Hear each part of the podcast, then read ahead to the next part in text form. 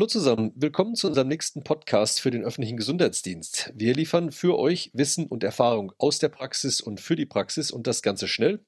Wir freuen uns, wenn ihr uns abonniert und bitte gebt uns tolle Sternchen und bewertet uns gut in iTunes, Spotify oder wo immer ihr uns hört. Ihr könnt uns gerne auch auf Twitter folgen, damit ihr immer die aktuellsten Informationen sofort parat habt. Heute sprechen wir mit Dr. Hans-Albert Gehle. Er ist Facharzt für Anästhesiologie und Innere Medizin. Er ist Präsident der Ärztekammer Westfalen-Lippe seit Ende 2019 und erster Vorsitzender des Marburger Bundes und zwar dort für die Landesverbände Nordrhein-Westfalen und Rheinland-Pfalz. Lieber Hans-Albert, Jens Spahn hat einen Zehn-Punkte-Plan vorgelegt. Für ihn, den Bundesgesundheitsminister, ist der ÖGD der Dreh- und Angelpunkt des Infektionsgeschehens in Deutschland. Ist der Plan vom Spahn ein guter Plan?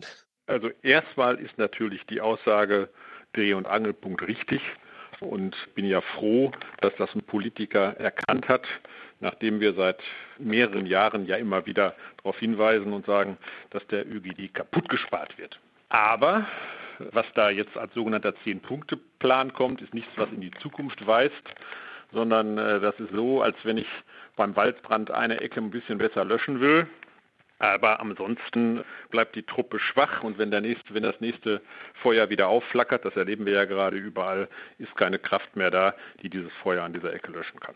Zieht das darauf ab, dass das eigentlich hier nur eine temporäre Lösung ist? Ja, genau. Das ist ja, wir stecken jetzt ein bisschen Geld ins Gesundheitsamt und damit war's, genau. damit ist alles gut. Was, was Spanier vorschlägt, ist, dass er mal so für mit einer Einmalzahlung von, ich glaube ja 150.000 Euro äh, sogenannte Infektionsteams schafft.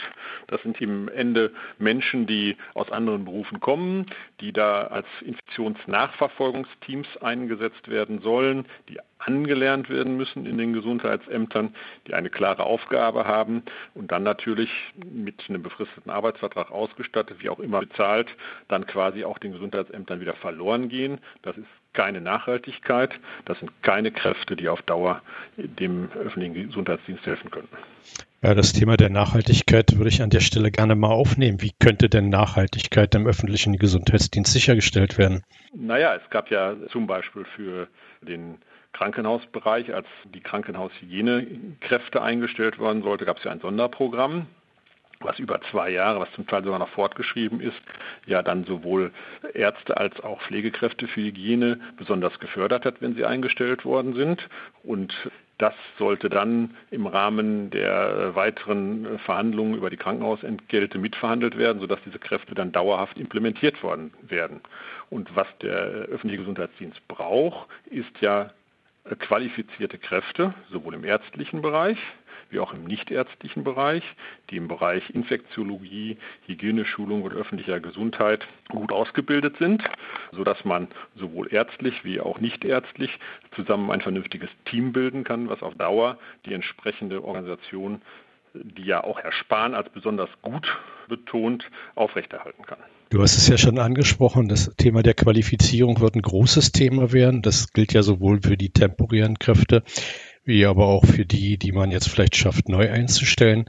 Wie ist das denn insgesamt zu schaffen, überhaupt qualifiziertes Personal auf der einen Seite zu finden und es dann eben wirklich in die Qualifizierung zu bringen?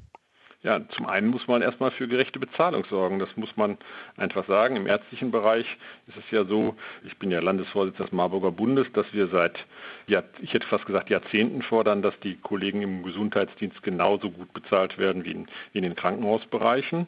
Und im Bereich der anderen Gesundheitsberufe ist es so, dass das ja teilweise Menschen sind mit außerordentlichen Qualifikationen, die wir brauchen. Und auch da muss es eine entsprechende gerechte Vergütung geben. Das Zweite ist, viele der Kollegen würden ja dann gerne auch äh, wirklich den Facharzt für öffentlichen Gesundheitsdienst machen und auch die Nichtärzte würden sich gerne weiter qualifizieren. Diese Qualifizierungsmaßnahmen müssen organisiert und im Ende auch bezahlt werden. Letztlich wissen wir alle, äh, ohne Geld kriege ich keine Band bezahlt und ohne Band habe ich keine Musik. Also muss ich, wenn ich da wirklich etwas verbessern will und erkannt habe, wo die Probleme liegen, auch das Geld dafür zur Verfügung stellen in den Gesundheitsämtern, was wir berichtet bekommen, auch hier in unserem Podcast, ist ja, dass die Kolleginnen und Kollegen seit Wochen durcharbeiten, zwölf Stunden zum Teil keine Wochenenden machen. Es scheint ein großes Problem in der Verbesserung der Bezahlung im Gesundheitsamt ist die Vereinigung der kommunalen Arbeitgeberverbände, der VKA. müsste jetzt nicht mal Jens Spahn auf die Dampf machen, damit hier im ÖGD sich was ändert mit der Bezahlung? So ist das. Das habe ich gestern noch in einer Presseerklärung gefordert.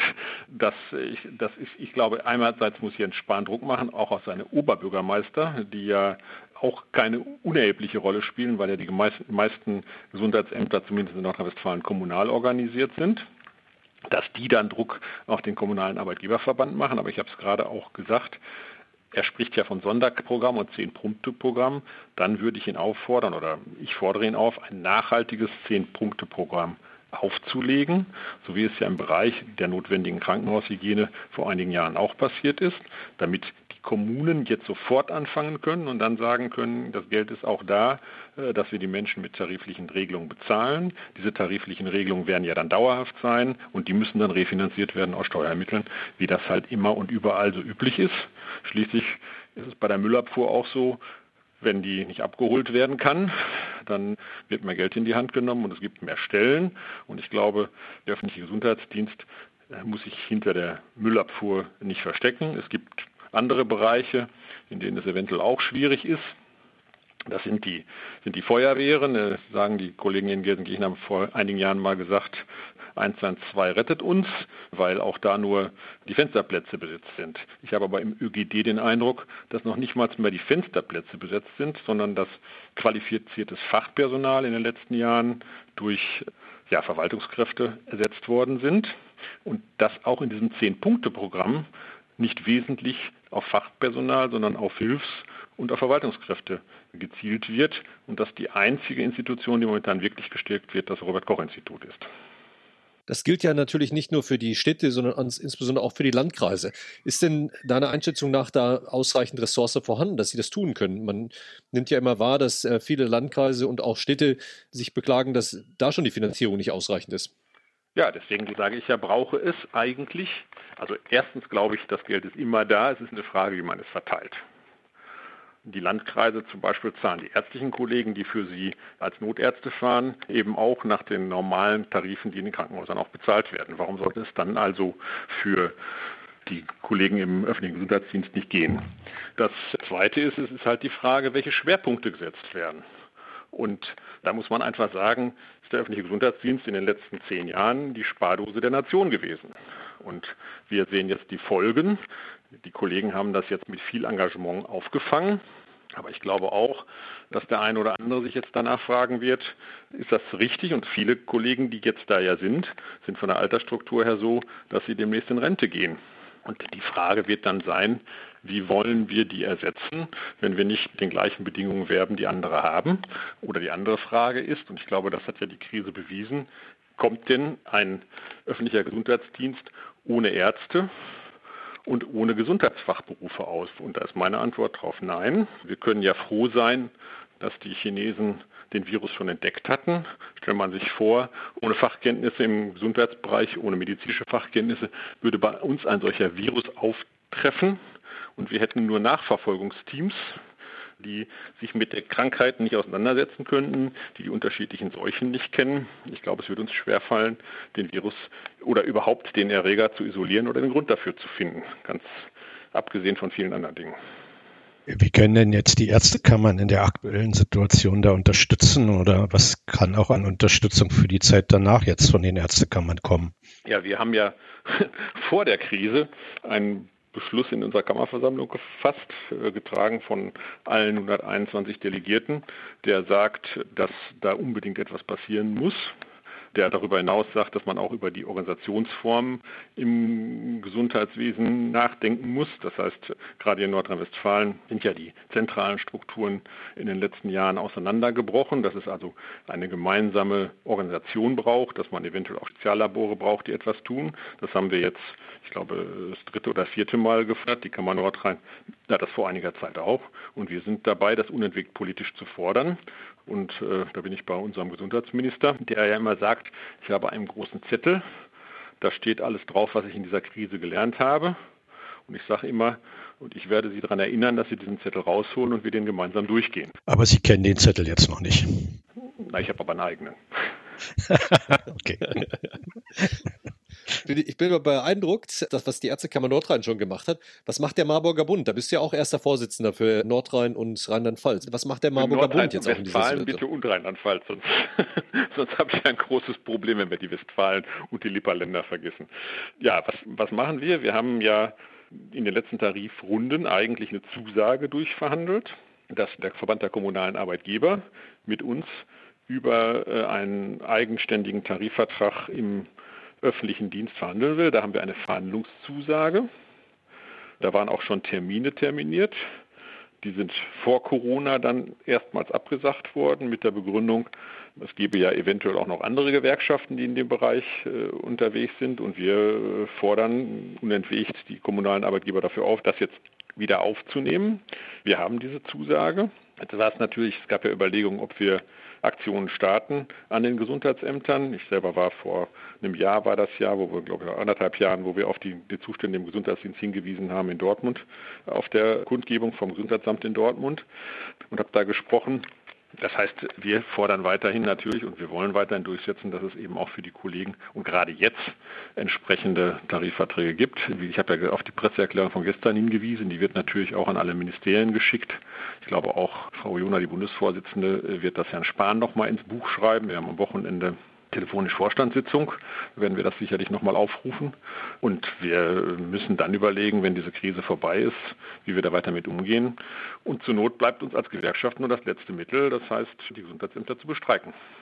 Vielen Dank dafür, dass du so klare Worte gesprochen hast. Ich glaube, die ärztliche Solidarität und auch das Verständnis, im multidisziplinären Teams zusammenzuarbeiten, im Krankenhaus und auch vor dem Krankenhaus, sprich in den Arztpraxen und Gesundheitsämtern, ist da auch ganz klar rübergekommen. Ich denke, die Bezahlung müssen wir diskutieren nach der Krise nicht nur für die Pflegenden in den Krankenhäusern und Altenheimen, sondern ganz klar auch für alle, die jetzt vor den Krankenhäusern, sage ich mal, die Fahne so hochhalten, dass Corona nicht ins Gesundheitswesen weiter reinkommt. Vielleicht ist mir noch ein, noch ein kleiner Nachsatz gestattet. Gerne. Ein Plan, den die Politik ja meines Erachtens seit vielen Jahren verfolgt, ist irgendwie Aufgaben aus dem öffentlichen Gesundheitsdienst rauszunehmen und dann die im freien Raum stehen zu lassen, in der Hoffnung, dass nichts passiert. Ob das die Frage der Wasserqualität, ob es die Frage, Frage von Infektionserkrankungen, ob es die Frage von Versorgung Obdachloser ist. Es gibt ja viele, viele Dinge so.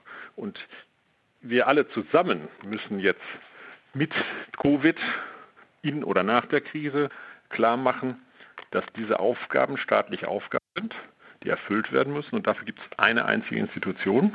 Das ist der öffentliche Gesundheitsdienst.